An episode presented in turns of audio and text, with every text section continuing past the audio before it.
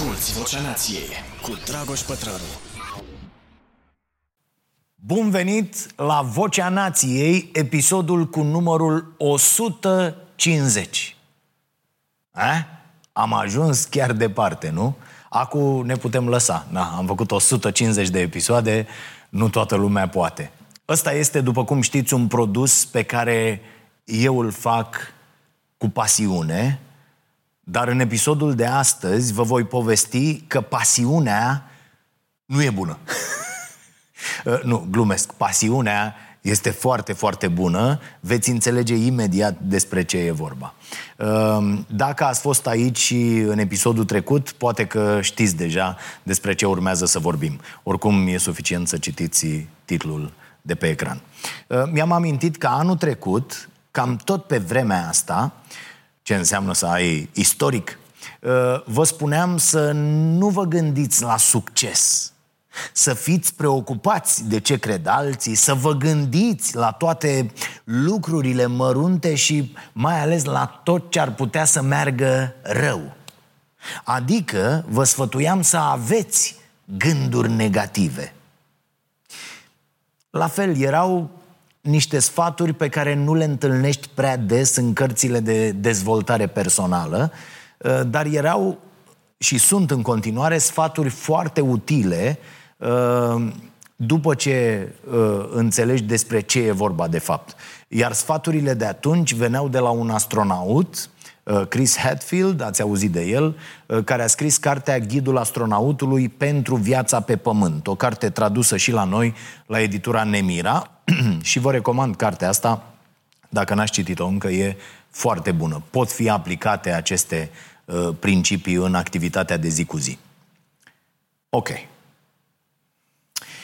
Și astăzi tot despre sfaturi din astea nepopulare vorbim. Mai exact, despre sfaturile autorului Cal Newport, despre care am mai discutat aici, sfaturi precum acela de a nu îți urma pasiunea în viață dacă vrei să fii fericit. Cum sună asta?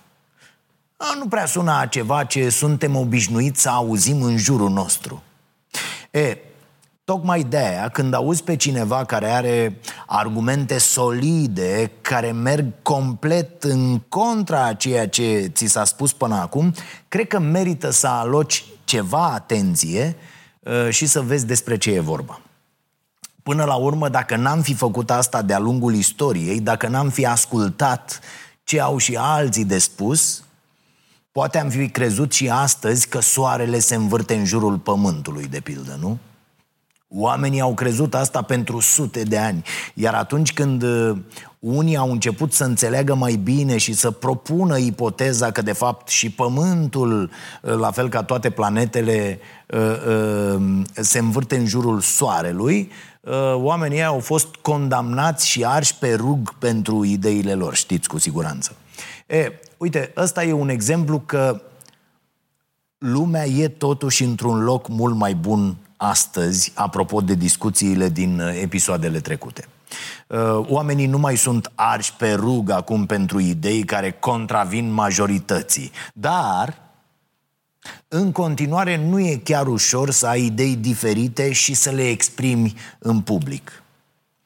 Oamenii care vin în fața mulțimii cu idei radicale sunt de multe ori ridiculizați, catalogați ca fiind visători sau nerealiști. Însă deseori acești oameni, cei cu ideile radicale, neobișnuite, sunt cei care și mișcă până la urmă ceva, schimbă ceva în societate. Ei bine, acest Newport, pe care eu vi l-am mai recomandat cu mai multe cărți, este un mic Copernicus al vremurilor noastre, cel puțin din perspectiva acestor idei legate în principal de muncă.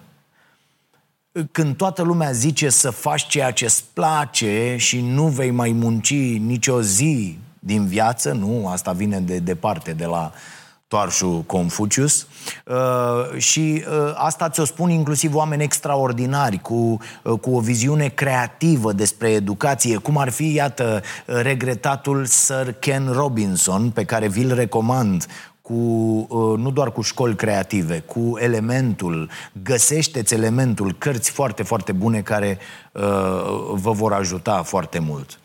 Newport zice că, de fapt, pasiunea chiar nu e cel mai important factor care îți poate garanta succesul în carieră și o viață fericită. Abilitățile tale însă pot face asta, mai ales dacă sunt desăvârșite în timp, adică ceea ce Anders Ericsson numește exercițiu metodic. Newport a adunat toate sfaturile legate de asta în cartea Prea Bună, ca să fie ignorat, tradusă la noi la Act și Politon. Ca să scrie cartea asta, Newport a povestit cu oameni care muncesc la ferme organice, cu muzicieni profesioniști. Apropo, recomandarea din newsletter de săptămâna trecută vine tot de la Newport, pentru că l-am căutat pe unul dintre muzicienii cu care Newport a stat de vorbă și mi-a plăcut foarte tare. Deci muzicieni profesioniști, scriitori, programatori, profesori, cu tot felul de oameni din diferite profesii, chiar și cu un călugăr budist. Scopul cărții este să răspundă la întrebarea: cum ajung oamenii să iubească ceea ce fac?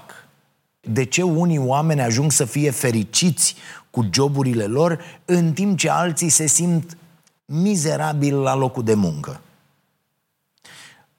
Așa că dacă ai un bullshit job, cum zice Graeber în cartea cu același nume, mă rog, cartea e Bullshit Jobs, și vrei să-ți faci viața un pic mai bună, sau dacă ești frustrat că nu poți urma pasiunea pe care o ai și crezi că alții au o viață mai bună pentru că au reușit să o facă, atunci rămâi aici, ascultă ce are Newport de spus sau eventual cumpără cartea și citește-o. E, repet, o viziune care m-a făcut și pe mine să-mi reconsider serios poziția pe această temă. Există o așa numită ipoteză a pasiunii, o teorie care spune, o știm cu toții, că nu poți găsi fericirea în sfera profesională altfel decât dacă lucrezi în acel domeniu care te-a pasionat întotdeauna. Cu alte cuvinte, pe care le-ați auzit foarte des, găsește-ți pasiunea mai întâi și apoi acea muncă cu sens, despre care am vorbit și în episodul precedent, o să apară pur și simplu în fața ta. Da? Ipoteza asta a pasiunii, care nu e nouă, o știm de prin anii 70, e predată de mulți dintre autori, dintre speakerii motivaționali. E o ipoteză care ne învață să facem întotdeauna ceea ce iubim în viață. E una dintre lecțiile pe care eu le-am primit de la taică-miu, Dumnezeu să-l ierte, de la care am înțeles, și asta a fost foarte bine, am înțeles și ce trebuie să nu-mi placă dacă vreau să le ofer copiilor mei o viață mai bună. Și revenind, da, sună corect și foarte frumos de spus treaba asta cu urmează-ți pasiunea. Și dau de foarte mulți copii, de-aia am și decis ca asta să fie tema pentru acest episod aniversar, să spunem așa, 150 de ediții. Primesc foarte des această întrebare. Dom'le, am 18 ani, 16 ani, 20 de ani, 24, 27 de ani, nu știu încă ce să fac, pentru că nu mi-am găsit pasiunea, o tot caut și habar n-am ce să fac. Și cred că punem greșit problema. În 5 decenii, de când e promovată ideea asta peste tot în lume, noi am preluat-o foarte, foarte târziu, tot mai mulți oameni dintre cei care și-au și permis să facă asta au început să își caute pasiunea. Pentru că e normal să fim influențați de ceea ce auzim constant în jurul nostru, uneori poate chiar și fără să ne dăm seama. Tot mai mulți oameni au început să renunțe la joburile lor în ultimele decenii, se întâmplă acum la noi destul de des, și să își urmeze pasiunile. Zice și Newport, invocă și niște statistici, ele există peste tot în lume, oamenii sunt din ce în ce mai nemulțumiți și mai deconectați de la locurile lor de muncă și foarte mulți dintre ei renunță la joburile lor pentru a-și urma ceea ce ei numesc pasiune. Și în teorie asta ar trebui să fie minunat, nu? Problema e că piața nu poate susține clar aceste dorințe, spune Newport. Nu putem fi cu toții poeți sau băutori profesioniști de bere. Există așa ceva. Astea sunt exemplele lui din carte. Le puteți înlocui voi cu orice vă sună mai bine. De ce nu putem? Păi un motiv ar fi acela că încă nu lăsăm roboții să lucreze pentru noi și n-avem, din păcate, un venit de bază necondiționat, da? Un venit minim universal, știți despre ce vorbesc? Asta e adăugarea mea, Newport nu se aruncă în astfel de ipoteze. Cartea e scrisă oricum în 2012, cum vă spuneam, încă nu prinseseră ideile astea rădăcini pe atunci. În ciuda acestor sfaturi pe care le auzim de la grădiniță, de când facem primii pași până la cursurile pe care le urmăm după ce ne terminăm studiile, acele cursuri de perfecționare, în ciuda acestor sfaturi de a ne urma pasiunea și în ciuda faptului că oamenii au ascultat acest sfat și chiar și-au urmat pasiunea, studii serioase arată că satisfacția pe care oamenii o resimt în general cu privire la muncă tot scade de la an la an. Și asta se întâmplă, repet, peste tot în lume. Există cercetători care cu asta se ocupă, cu studiul satisfacției resimțite de angajați la locul de muncă.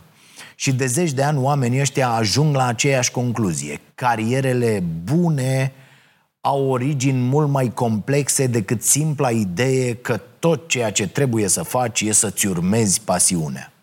Doar că așa cum se întâmplă în multe domenii de cercetare, nu prea îi bagă nimeni în seamă pe oamenii ăștia.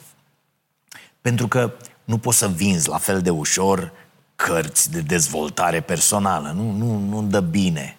E mult mai simplu să vinzi ipoteza asta a pasiunii și să le spui oamenilor că de asta sunt nefericiți, că nu fac ceea ce le place. Și oamenii se vor simți vinovați și vor face tot felul de lucruri, cum ar fi să consume în exces mâncare proastă. Pentru că se vor pedepsi astfel. Dacă e vina mea, e ce face și industria de wellness, e ce face industria de fitness, toată industria asta de...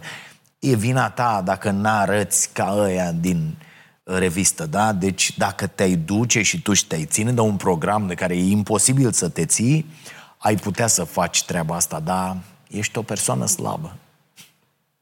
La fel e și cu succesul. Cimpanzeului nostru, da, așa cum îl numește profesorul Steve Peters în Paradoxul cimpanzeului, cimpanzeului nostru îi place teoria asta pentru că e pe placul lui. Da?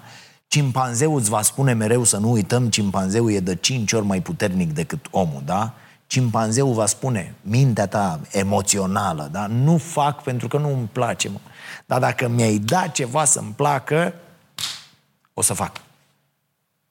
Doar că cimpanzeul ăsta nu prea e de acord așa din servă cu nimic care presupune muncă multă, atenție, metodă, evaluare, program, chestii de-astea.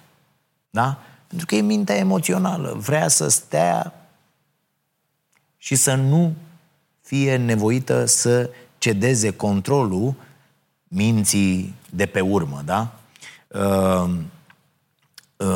Creierului nostru care ia decizii cântărind situația foarte bine. Sigur că există excepții, adică oameni care și-au și urmat pasiunea și acum sunt și foarte fericiți cu ceea ce fac. Citim despre ei toată ziua în reviste. Ce nu realizăm e că ei reprezintă, la fel ca artiștii de excepție, la fel ca sportivii excepționali, ei reprezintă 0,00001%, probabil încă mulți de 0 până la acel 1, din populație și apoi din totalul celor care își urmează pasiunea. Asculți Vocea Nației, disponibilă pe iTunes, Spotify, SoundCloud sau pe stareanației.ro la secțiunea podcast. Și chiar sunt dispuși să pună și munca necesară, da? Dar, în general, carierele bazate pe pasiune sunt rare, zice Newport, și se manifestă, cum spuneam, la sportivi, la artiști, la oameni despre care se spune că au talent, chemare. Din nou, Anders Ericsson ar avea aici o problemă cu treaba asta cu talentul. El spune că nu există și o explică foarte bine, având și vreo 40 de ani de cercetare în spate. Pasiunea este rară și pasiunea este periculoasă. Sunt două capitole din această carte. Asta nu înseamnă nici că nu trebuie să mai avem pasiuni, hobby-uri, da? Ele sunt foarte, foarte utile și necesare. Ideea e că multe dintre ele nu se vor transforma niciodată în locuri de muncă. Iar asta trebuie să fie ok și să fim cu toți împăcați de această idee. Dacă ajungi incredibil de bun la pasiunea ta, ok, poți schimba. Uite, eu am ca pasiuni care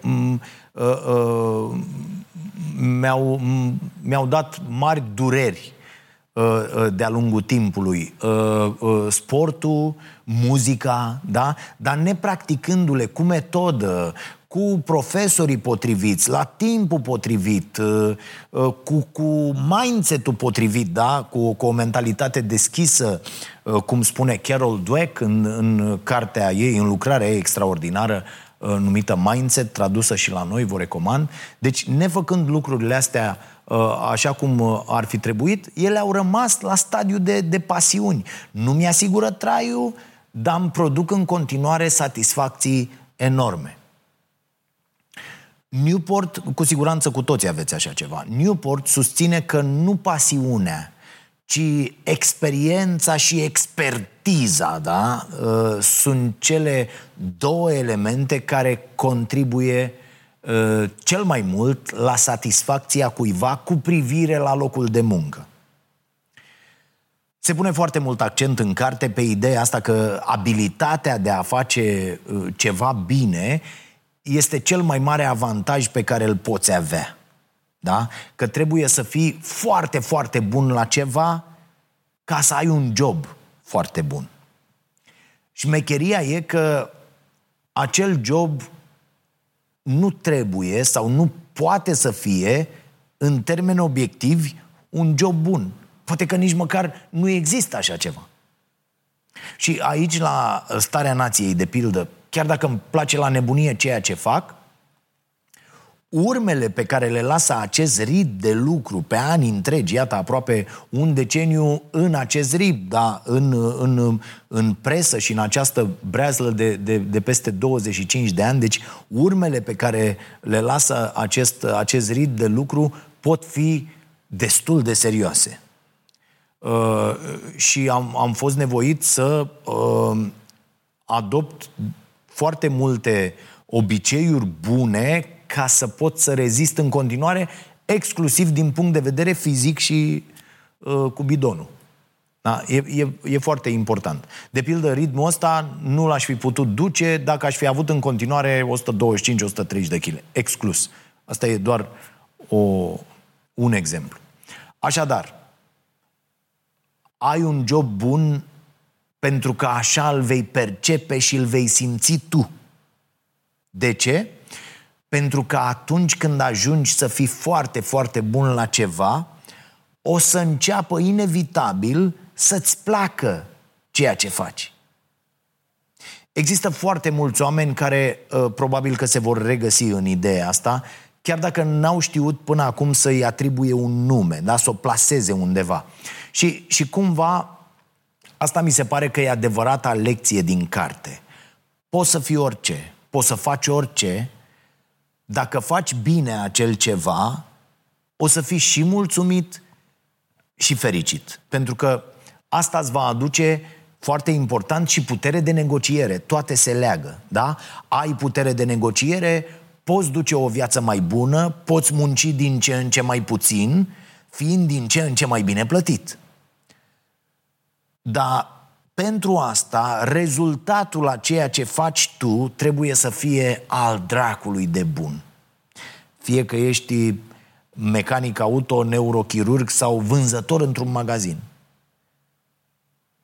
Cât timp alții 1000 pot să facă de mâine munca ta la fel de bine sau mult mai bine decât tine și pot fi mai de încredere și așa mai departe, înseamnă că tu nu ai, că n-ai dobândit, că n-ai lucrat suficient la abilitățile tale pentru a avea putere de negociere.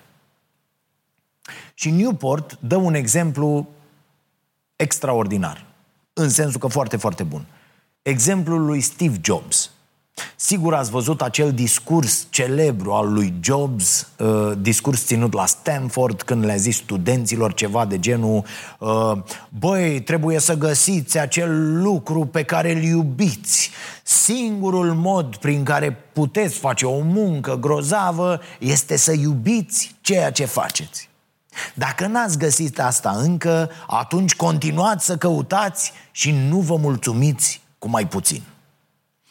Discursul ăsta are milioane de vizualizări. E amuzant că în 2012, când scria Newport cartea asta, făcând referire la acest discurs, el a zis și a ajuns chiar la 3,5 milioane de vizualizări. Ei bine, 10 ani mai târziu, dacă veți căuta acum acest clip, o să vedeți că are 40 de milioane de vizualizări. A fost reținut cumva de istorie ca fiind discursul prin care studenții au fost încurajați să-și urmeze visurile de cineva foarte faimos care deținea, nu-i așa, competența să dea astfel de sfaturi. Pentru că părea că e cineva care a făcut, care vorbea din experiență. În sfârșit, nu-i așa, ipoteza pasiunii fusese confirmată de o persoană autorizată.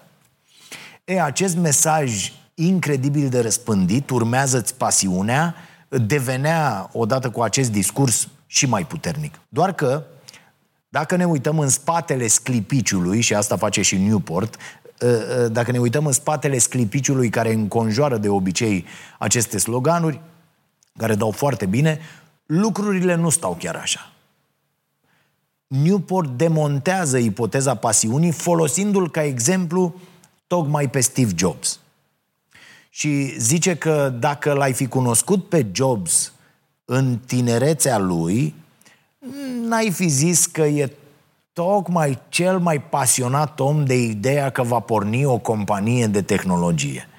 Spre deosebire de ceilalți vizionari ai perioadei lui, Jobs nu era interesat nici de afaceri, nici de tehnologie, ci mai degrabă de istoria Occidentului, de dans și de misticism oriental. Da, astea erau interesele lui. Și Newport redă toată povestea prin care a ajuns Steve Jobs să construiască Apple și toate apucăturile lui, care nu păreau deloc să fie cele ale unui pasionat de munca sa.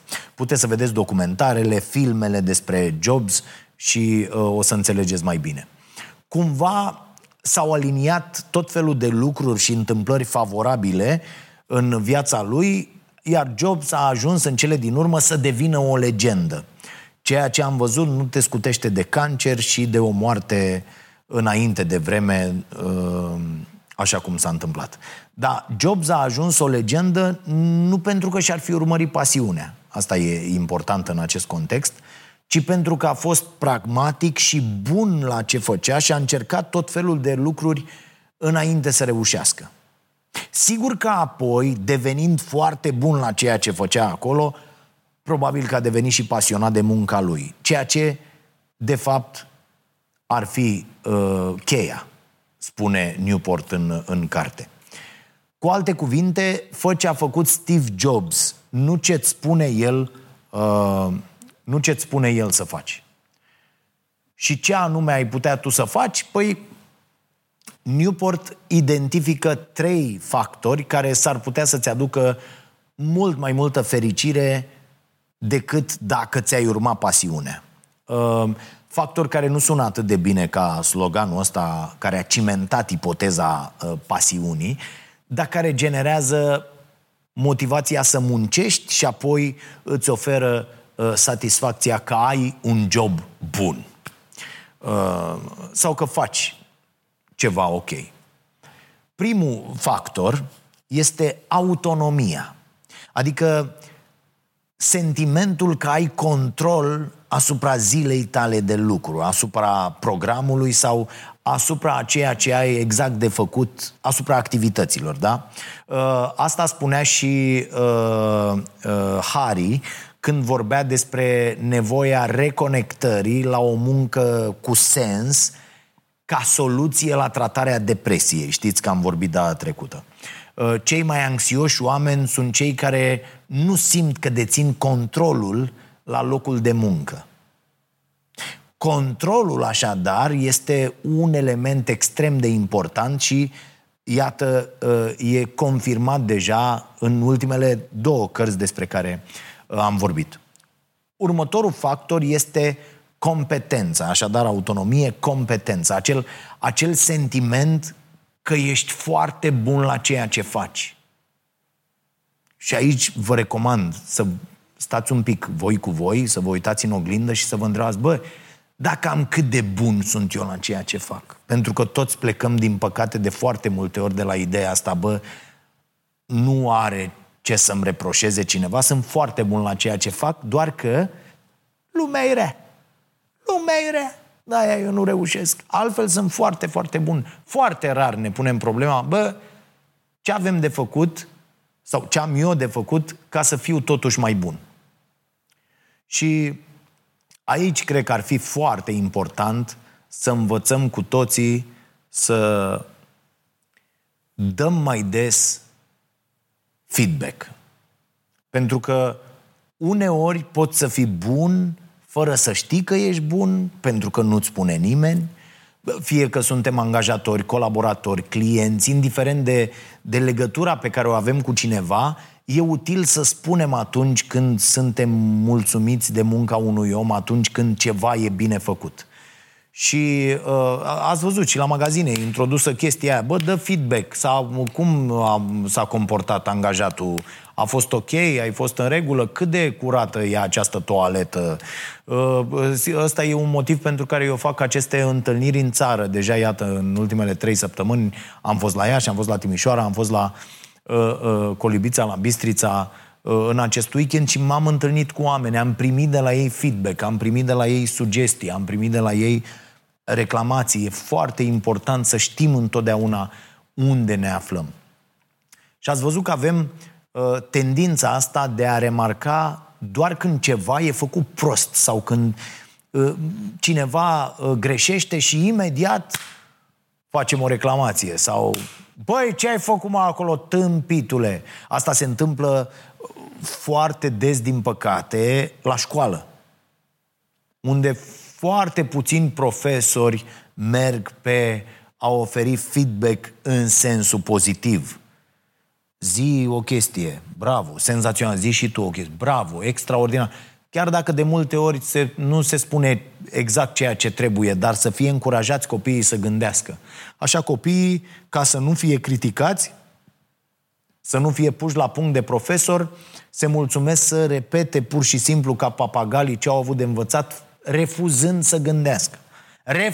să gândească. Eu mă uit și la fiul care trecea 10-a, am avut astfel de discuții nenumărate cu fimea, cât timp a fost la gimnaziu, apoi la liceu.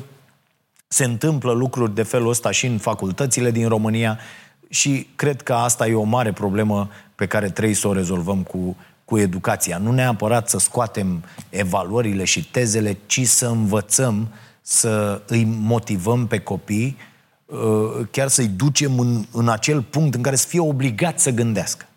Pentru că nu mai gândim, pur și simplu. Mai ales de când cu device-urile astea, gândirea e o treabă atât de îndepărtată de noi încât mă sperie treaba asta. de foarte puține ori spunem ceva bun cuiva care și-a făcut treaba bine. Mi se pare un exercițiu foarte bun și foarte util pentru cei care primesc acest feedback, dar și pentru cei care îl oferă. Și ăsta, să știți că e un capitol la care eu eram praf. Dar în timp mi-am dat seama că lucrurile trebuie să stea cu totul altfel. Aici, între noi, de pildă, remarc atunci când cineva face ceva ok și e în regulă, se întâmplă lucruri bune.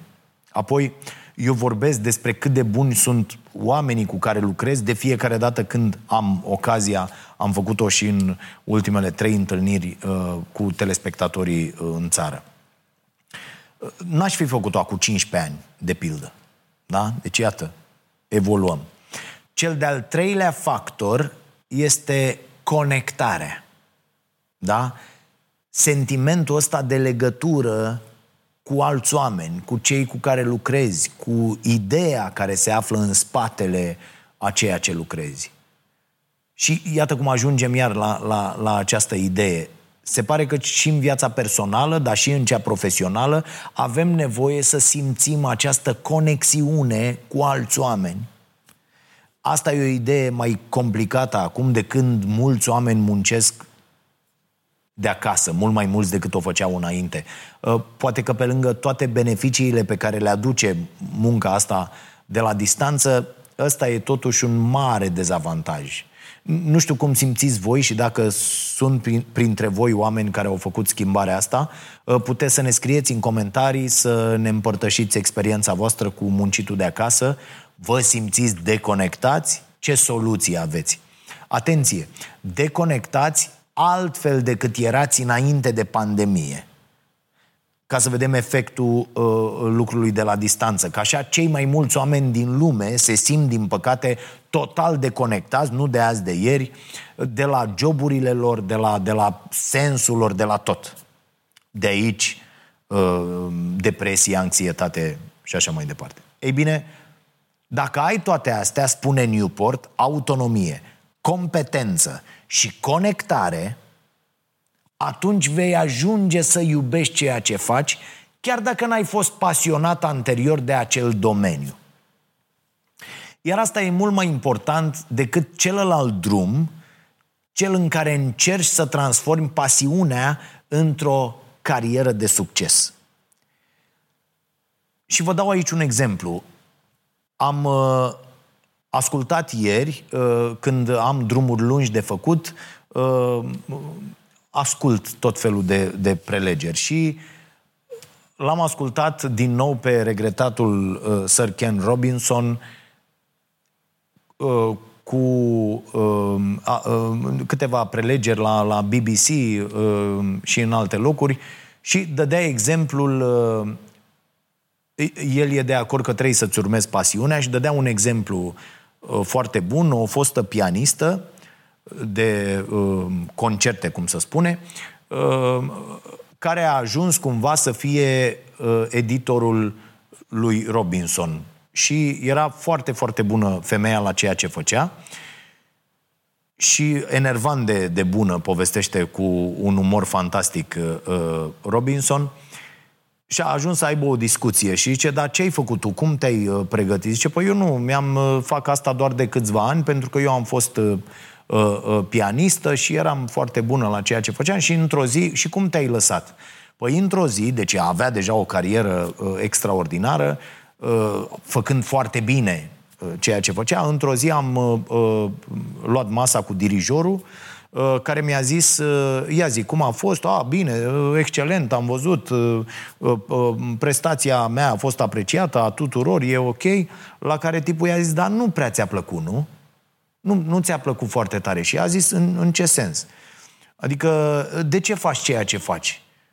Și ea zice, pentru că sunt foarte, foarte bună la ceea ce fac. Dar îți place? Și ea zice, bă, nu cred. Și, permițându-și să facă asta, în momentul ăla a zis, bă, nu mai vreau să fac asta, vreau să fiu editor de carte. Și a renunțat cu totul. Dar avea aici o competență extraordinară. Deci depinde de moment, depinde de iată, abilitățile pe care le avem, că nu ni se spune dacă tipa nu cumva citea 7 cărți pe săptămână și atunci, bineînțeles, că a căpătat niște abilități despre care Robinson n-a mai vorbit acum, ci doar că era foarte, foarte bună și la chestia asta. Bun, revin la cartea lui Newport. E mai bine să fii meșteșugar, mi-a plăcut foarte tare denumirea asta, meșteșugar, decât pasionat. Da? Sunt două cuvinte pe care le introduce Newport în carte, da?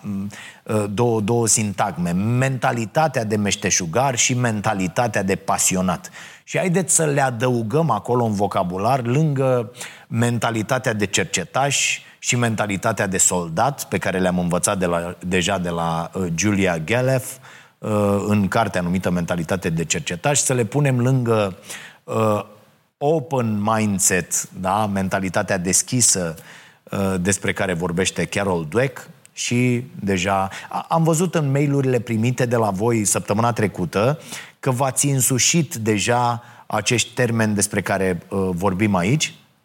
Deja discutăm ca între specialiști când ne scriem și mi se pare foarte, foarte frumos. Avem o comunitate excelentă și vă mulțumesc foarte mult pentru asta. Revenind, mentalitatea de pasionat, foarte important, asta vă va face să vă regândiți cumva abordarea în acest domeniu. Mentalitatea de pasionat e centrată mai repede pe întrebarea ce-mi doresc eu cu adevărat. Oamenii care au această mentalitate sunt cei care se întreabă dacă jobul pe care îl au este potrivit pentru ei. Așadar se concentrează pe valoarea pe care munca le-o aduce lor și pe ce le displace în activitatea de zi cu zi. Concluzia lui Newport cel puțin te pune pe gânduri. Acești oameni vor fi întotdeauna nemulțumiți cu ceea ce fac. Da? Că așa e omul.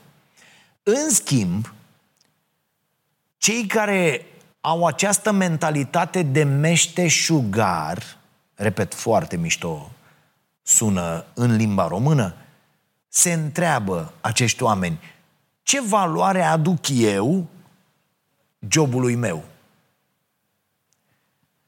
Și da, nu începeți. Știu că asta sună un pic așa discurs de politician neoliberal mai degrabă, dar Newport pare bine intenționat și scopul lui chiar e să-i ajute pe oameni să nu mai fie nemulțumiți de joburile lor, joburi care ocupă o mare parte din viața unui om. Și Newport chiar a făcut ceva cercetare, a studiat ca să dea aceste sfaturi, așa că deși unele dintre ele ne vor enerva, putem să-l citim fără înverșunare și cu acea mentalitate de cercetaș. E așa cum spunea Iulia, membra a comunității noastre, într-un e-mail care a fost și premiat cu acel pachet de cărți, acel pachet pe care l-am primit de la Brand Minds, și abia aștept să ajung, cred, 19-20 sau 18-19, ceva, sâmbătă, duminică, în acel weekend din iunie, să ajung la eveniment. Cărțile le-am făcut însă cadou. Și spunea Iulia: dacă tot nu putem scăpa de anumite lucruri pe care le avem de făcut în viața de zi cu zi, hai să ne concentrăm pe cum le facem. Cu alte cuvinte, foarte mișto spus, iată, ofer feedback pozitiv, cu alte cuvinte, e posibil să tot avem joburi care să nu ne aducă cel mai mare grad de fericire. Dar hai să vedem cum putem totuși să ne simțim mai bine zi de zi cu ceea ce avem de făcut. Fie că schimbi copilul de Pampers sau operezi pe creier. Unul dintre cele mai bune sfaturi pe care le dă Newport în carte, mi se pare ăsta, el dă și titlul cărții: să fii atât de bun încât să nu poți fi ignorat. Da? Prea bun ca să fii ignorat. Și aici, zice autorul, s-ar afla secretul succesului. în a fi atât de bun încât oamenii să știe că au nevoie de tine. Amuzant e că de la actorul Steve Martin a împrumutat Newport această idee, l-a auzit odată într-un interviu și de aici a venit apoi și ideea cărții. Steve Martin ar fi zis că artiștii au o concentrare obsesivă asupra calității produsului pe care îl livrează, cel puțin el așa a făcut. Avea probleme cu numerele lui de stand-up și a stat, a lucrat, a rafinat până când a ajuns la ceva ce, iată, l-a făcut atât de cunoscut. Există, vă spuneam, și un masterclass ținut de Steve Martin pe masterclass.com. Cu alte cuvinte, e mult mai util să te concentrezi constant pe calitatea pe care o oferi în ceea ce faci, decât să te întrebi dacă, domnule, e asta chemarea mea? Din nou, poate că sună ca și cum Newport ar încerca să ignore nefericirea unor oameni și să le insufle în schimb această idee că trebuie să producă valoare pentru angajator. Ceea ce, desigur, ne-am săturat cu toții să auzim. Dar eu nu cred că despre asta e vorba aici. Cred că într-o lume în care chiar e foarte greu deocamdată să trăiești din pasiuni, sfaturile din cartea asta îți pot aduce sănătate mentală, da? Deci și acea mentalitate care să-ți permită să ai un job din care să trăiești, dar care să-ți ofere în același timp și liniștea de care ai nevoie ca să-ți poți urma pasiunile măcar în timpul liber. Fac și această precizare. Sigur că nu e vorba despre locuri de muncă unde angajatorii își abuzează angajații, unde programul de lucru e infernal, salariul este execrabil. Adică nu e vorba de factori externi care afectează un loc de muncă. Nu despre asta vorbește Newport și nu asta poate el să influențeze prin sfaturile lui. E vorba despre factori interni, despre o nemulțumire interioară, da? Pe care o are omul cu un job ok, dar care nu se suprapune neapărat peste pasiunea lui. Și felul în care te raportezi la toate astea spune multe și despre cât de bine te cunoști. O altă chestiune importantă, un alt gând foarte important la care te duce cartea asta. Da? Un alt exercițiu pe care nu-l practicăm așa cum ar trebui. Procesul ăsta prin care ajungi să te cunoști mai bine. Pentru că asta te ajută să-ți pui întrebări, să te accepti în primul rând, apoi să lucrezi cu tine pentru a schimba ceea ce nu-ți place, pentru a evolua. Știți, există acei oameni cu probleme despre care se spune și vorbești în cercul de prieteni sau între cunoscuți se discută. Bă, ăsta întotdeauna a fost așa. Dar nu s-a schimbat deloc, indiferent despre ce latură negativă discuți. Acești oameni, despre care se spune că așa au fost întotdeauna, sunt cei care refuză să rămână singuri într-o cameră doar cu propriile gânduri. Sunt cei care fug de gândurile lor. Le e frică să și le confrunte. Și apropo de această mentalitate a meșteșugarului, Newport spune că cei ce au această mentalitate nu ezită să-și îmbunătățească constant calitatea muncii. Cum face asta? În mod intenționat. Atenție!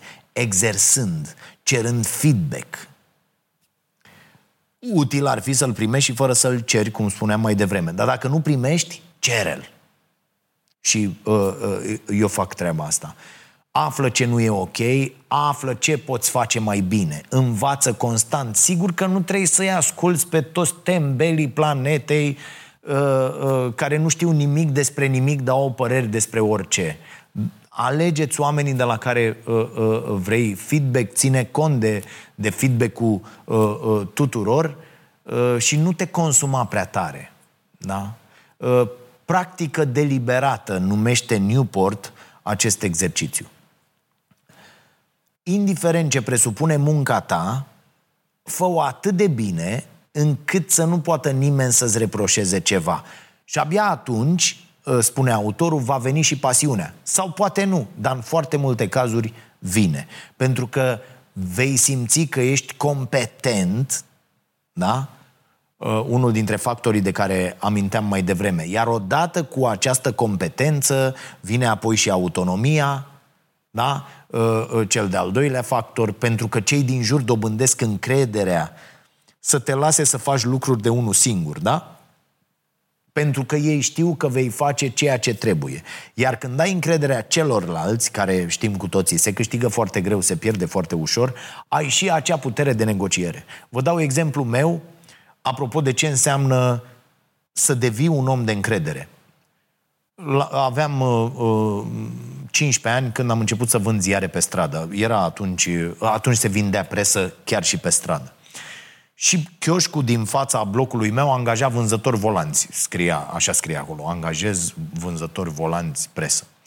Ce însemna asta? Că te sculai dis de dimineață, la 3:30-4 era excelent să fii la chioșc, să iei în primire ziare cât puteai să duci. Puteai să vii apoi să realimentezi, dar trebuia să te descurci cu transportul și apoi să pleci să vinzi ziarele respective. Am pus la punct o metodă, am vorbit cu ai mei să discute la poarta fabricii, să mă lase acolo. Am mai mers prin diverse locuri prin oraș unde am văzut eu că se adună lume și ar putea să cumpere ziare. Cert e că am făcut asta zile întregi, săptămâni, după care luni, și am ajuns la niște performanțe financiare foarte bune. Împreună cu mine lucrau oameni care dispăreau după 3 zile, după 5 zile, unii fugeau cu banii, alții fugeau cu ziarele, alții se prezentau doar în 2 zile din 6, atunci ieșea presă și sâmbătă, ieșea și duminică, depinde, da? Deci nu apăreau în fiecare zi la lucru și atunci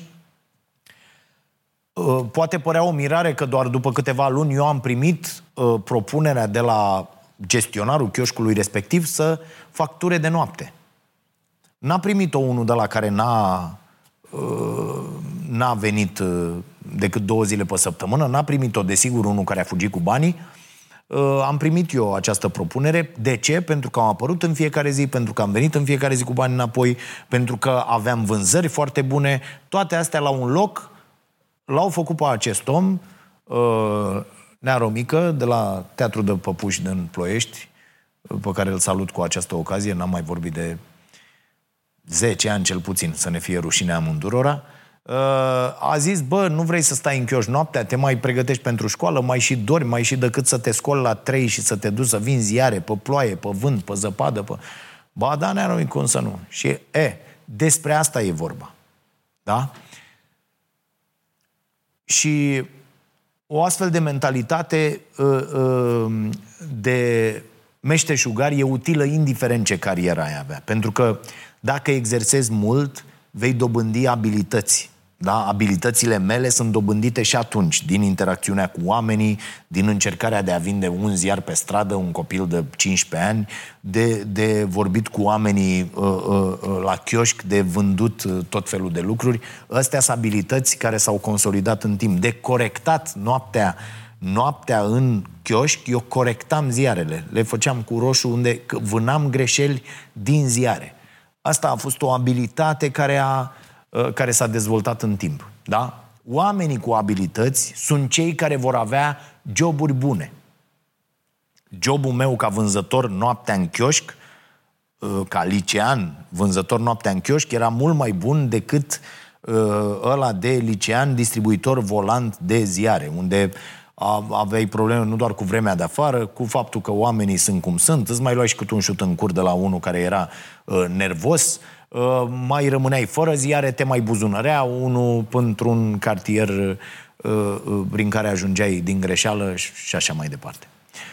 Revin. Newport vorbește despre capitalul de carieră, adică un pachet de abilități foarte valoroase, abilități care te vor ajuta să ai acea carieră extraordinară. Și capitalul ăsta îl acumulezi în timp și prin exercițiu. Dar odată ce l-ai, îți asigură controlul și autonomia de care ai nevoie ca să fii mulțumit de ceea ce faci. O idee interesantă pe care Newport o explică într-un Exemplu e cum poți pierde acest control. Și el dă exemplu unei angajate care dobândise deja niște autonomie la locul de muncă, adică avea acel capital de carieră care i-a adus acest avantaj al autonomiei. Ei bine, această angajată a vrut să folosească acest capital deținut ca să obțină o săptămână de lucru mai scurtă, de la 6 la 5 sau de la 5 la 4 zile. Ce a făcut angajatorul? I-a oferit o promovare care venea și cu ceva pachet salarial ca să o convingă să muncească în continuare la fel de mult. Și o să ziceți, da, asta e minunat, e ceea ce ne dorim cu toții, nu? Ei bine, se pare că nu. Așa se pierde controlul. Așa pierd eu de multe ori controlul cu toate proiectele în care mă implic. Și asta e și opinia lui Newport. Angajata din acest exemplu a refuzat promovarea. Dacă ar fi acceptat-o, ar fi însemnat că pierde, chiar dacă ia bani mai mulți, pierde controlul obținut anterior. Pentru că odată cu o poziție nouă, vin și activități noi și necunoscute, la care, exact, nu ești atât de bun. Așa că a preferat să rămână cu o săptămână de muncă mai scurtă și cu controlul obținut grație capitalului de carieră acumulat în timp. Foarte interesant, nu? Poți să iei mai bine astfel de decizii dacă ai o misiune pentru viața ta profesională, dacă știi și înțelegi ce anume te face fericit. Cu alte cuvinte, să gândești la scară mică, dar să acționezi la scară mare. Da?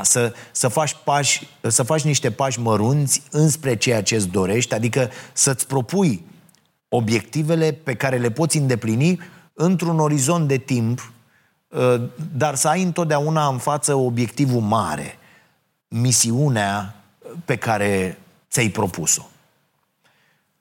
Pune așadar niște mici pariuri cu tine care se transformă în timp în succese mărețe. Asta e sfatul lui Newport și mi se pare ok. Tot ce spune acest om în această carte e împotriva a ceea ce ai putea să crezi că e adevărat. Și atenție, nu e nici prima și nici ultima dată când Newport face așa ceva. Mai are cel puțin o ipoteză de care știu eu, care propune ceva așa în contra curentului. E vorba despre ideea productivității lente. Și vă zic imediat ce înseamnă asta, că mi-a plăcut foarte tare ideea. Știți deja că toată lumea vorbește despre o săptămână de muncă mai scurtă, de 4 zile. Există și la noi o astfel de inițiativă în Parlament. Noi aici la Starea Nației încercăm mai mult de atât, încercăm săptămâna de muncă de 3 zile. În toate țările în care o astfel de idee a fost testată, Islanda, Noua Zeelandă, Germania, rezultatele au fost foarte bune. Însă tot Newport crede că măsura unei săptămâni de muncă mai scurte nu e neapărat o soluție. Și din nou te-ai putea revolta, ai putea crede, bă, ăsta e nebun, adică, bă, ești gică contra așa. Și dacă citești ce recomandă el în schimb, vezi altfel lucrurile. Propunerea autorului e următoarea. Trebuie mai întâi să reducem volumul de muncă alocat angajaților și abia apoi putem să discutăm și despre o reducere a programului de muncă. E foarte important că dacă în alea 4 zile faci tot atâtea lucruri, n-ajungi nicăieri. Foarte importantă nuanța. Productivitate lentă, cum ziceam, așa și-a numit Newport această idee.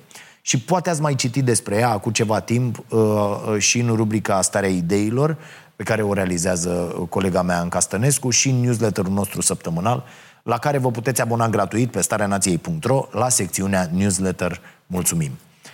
E gratuit. Revenind, cea mai mare parte din munca de birou, de pildă, specifică vremurilor noastre, presupune o mult mai mare autonomie a angajatului, da? Care are un control destul de mare asupra felului în care își organizează ziua, mai ales dacă are o muncă de asta de birou. Deși există tâmpiți care țin în continuare la program, să fii, să dai cu cartela, să nu ieși, să nu faci, să nu... Ok. O astfel de libertate ar trebui să fie un lucru foarte bun, nu? Problema e că de obicei autonomia asta vine la pachet cu așteptarea ca lucrurile să fie făcute cât mai repede posibil. Cine a lucrat vreodată într-o corporație sau o firmă mai măricică știe că răspunsul la întrebarea când ai nevoie de situația asta e de obicei ieri. Adică angajații sunt deseori presați să finalizeze atunci, pe loc, imediat, un proiect de care au aflat cu câteva minute înainte, probabil. O oră, două, cinci.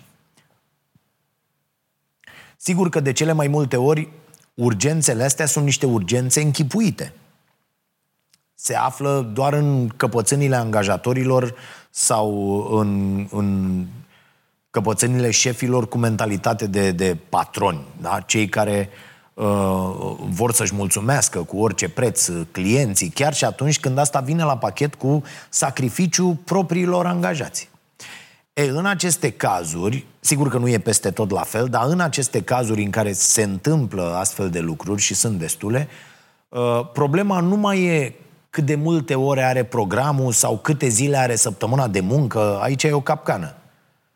Problema e care-i volumul muncii pe care îl primește un angajat, da? Ce volum de muncă are el în orice moment. De la o întrebare scurtă primită pe e-mail până la finalizarea unui proiect major.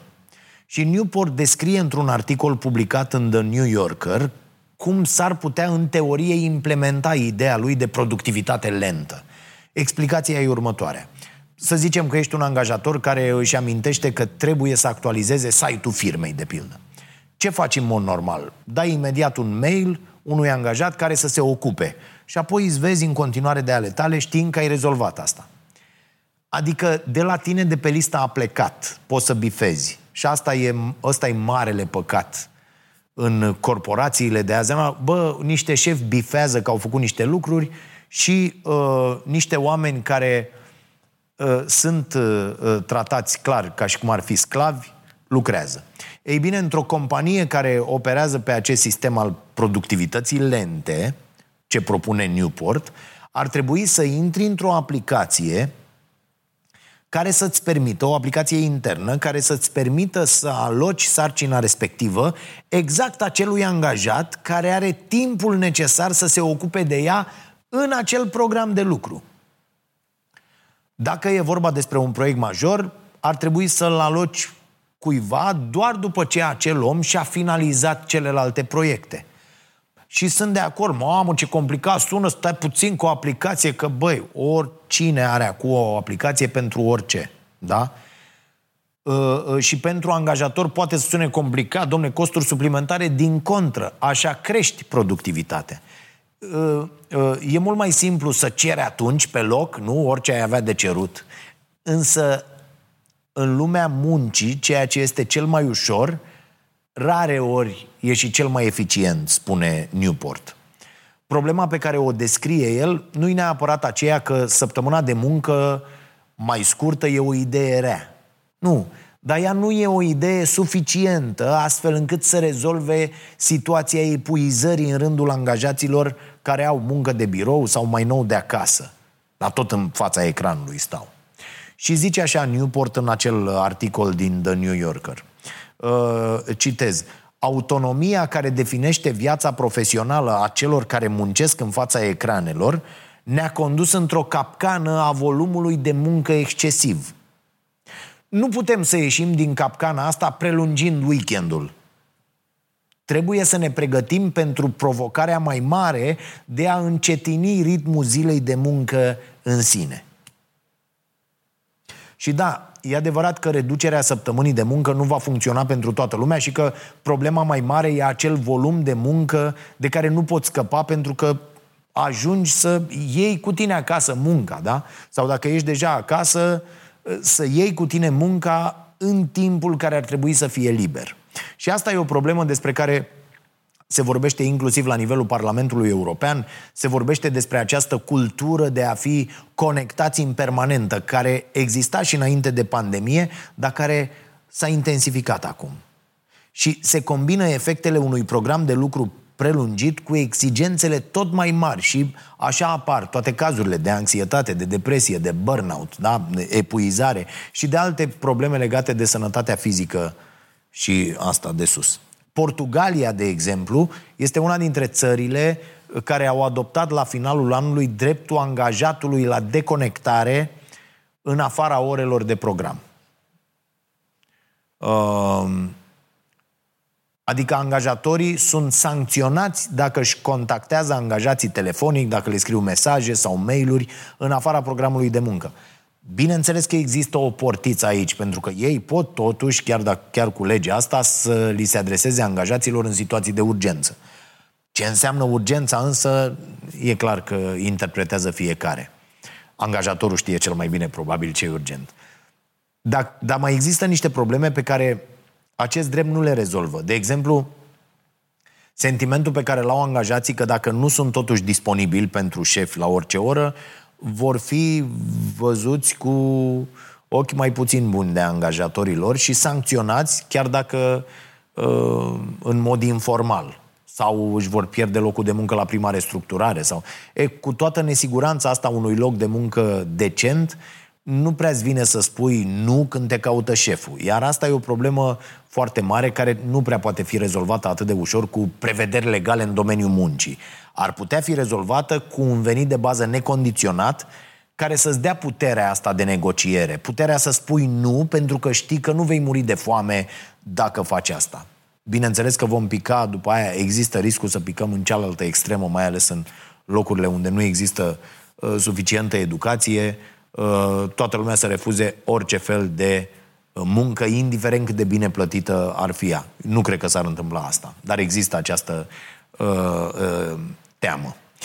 În plus, nu există mecanisme prin care angajatorii, în cazul descris mai sus, să fie efectiv opriți să-și contacteze angajații în afara orelor de muncă. Există doar sancțiuni ulterioare faptelor, așa că sarcina de a face dovada că a fost contactat în afara orelor de muncă va reveni tot angajatului. Adică problema e că, deși se vorbește des despre o putere mai mare pe care angajatul ar fi dobândit-o în relațiile de muncă în timpul pandemiei, suntem încă foarte, foarte departe de situația în care angajator-angajat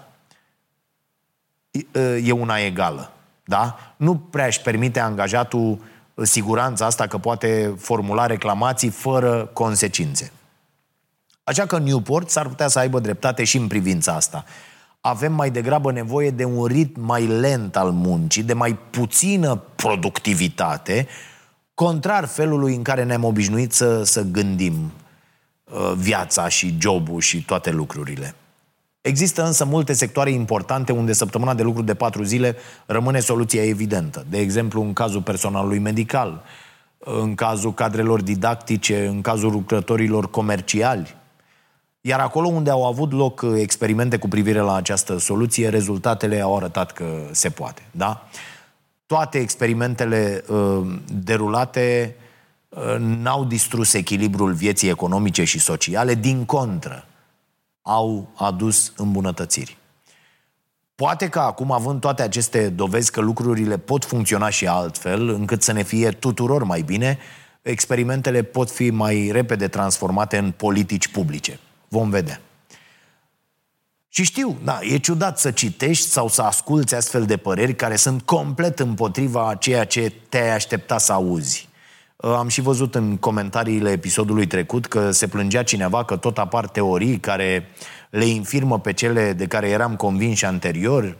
Ba că e bine să mănânci dimineața, ba că nu e bine, ba că pâinea îngrașă, ba că nu îngrașă. Mă rog, aici treaba e clară, nu există dubii, nu există studii care să spună altceva. Există doar niște nutriționiști cretini care publică, care apar la televizor și publică și cărți în care spun că e ok să mănânci doar fast food și că așa vei slăbi. Da, există și așa ceva, dar studiile sunt clare. Procesarea îngrașă și îmbolnăvește. Așa că, între multe altele, făina albă, orezul alb, zahărul sunt otrăvuri, nu hrană. Revin. Din păcate, sau poate din fericire, cam așa se întâmplă lucrurile. Nu putem să rămânem consecvenți doar pentru că ne simțim aiurea să ne schimbăm opinia. Există foarte mulți oameni care sunt așa și care, inclusiv mai... Dom'le, acum 5 ani credeai că nu știu ce. Da, acum 5 ani eram mai prost decât sunt azi. Peste 5 ani voi fi mai inteligent decât sunt azi. Sper. Da, pământul se învârte în jurul soarelui. Hai să nu mai omorâm oameni înainte să acceptăm evidența. Așa apare progresul, oameni buni. Așa evoluăm.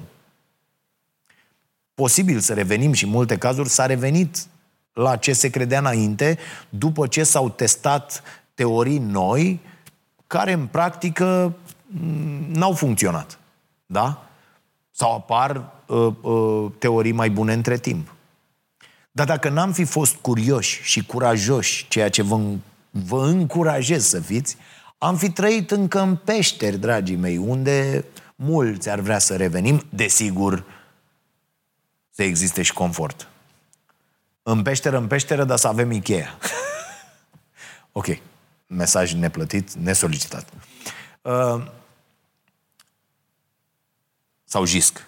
Mai bine zic JISC, că colaboratorii noștri sunt oameni ok care sprijină faptele bune pe care le facem la ceasul bun. E bine să știm că nu există o teorie unică, o cale unică prin care pot fi făcute lucrurile. Cred că, de fapt, și pentru asta e utilă cartea lui Newport. Poți să fii meșteșugarul sau pasionatul și să-ți găsești fericirea indiferent în ce situație te-ai afla, pentru că ai la îndemână niște tehnici pe care poți să le aplici. Și eu zic că e util să aflăm lucrurile astea. Sper că vi s-a părut și vouă util acest episod, podcast aniversar, la 150 de episoade. Dacă vreți să sărbătoriți împreună cu noi, puteți să fiți parte din bucla asta a cunoașterii pe care o formăm noi aici și să vă fie bine. Vă mulțumesc pentru toate aceste 150 de episoade și sperăm să ajungem mult mai departe.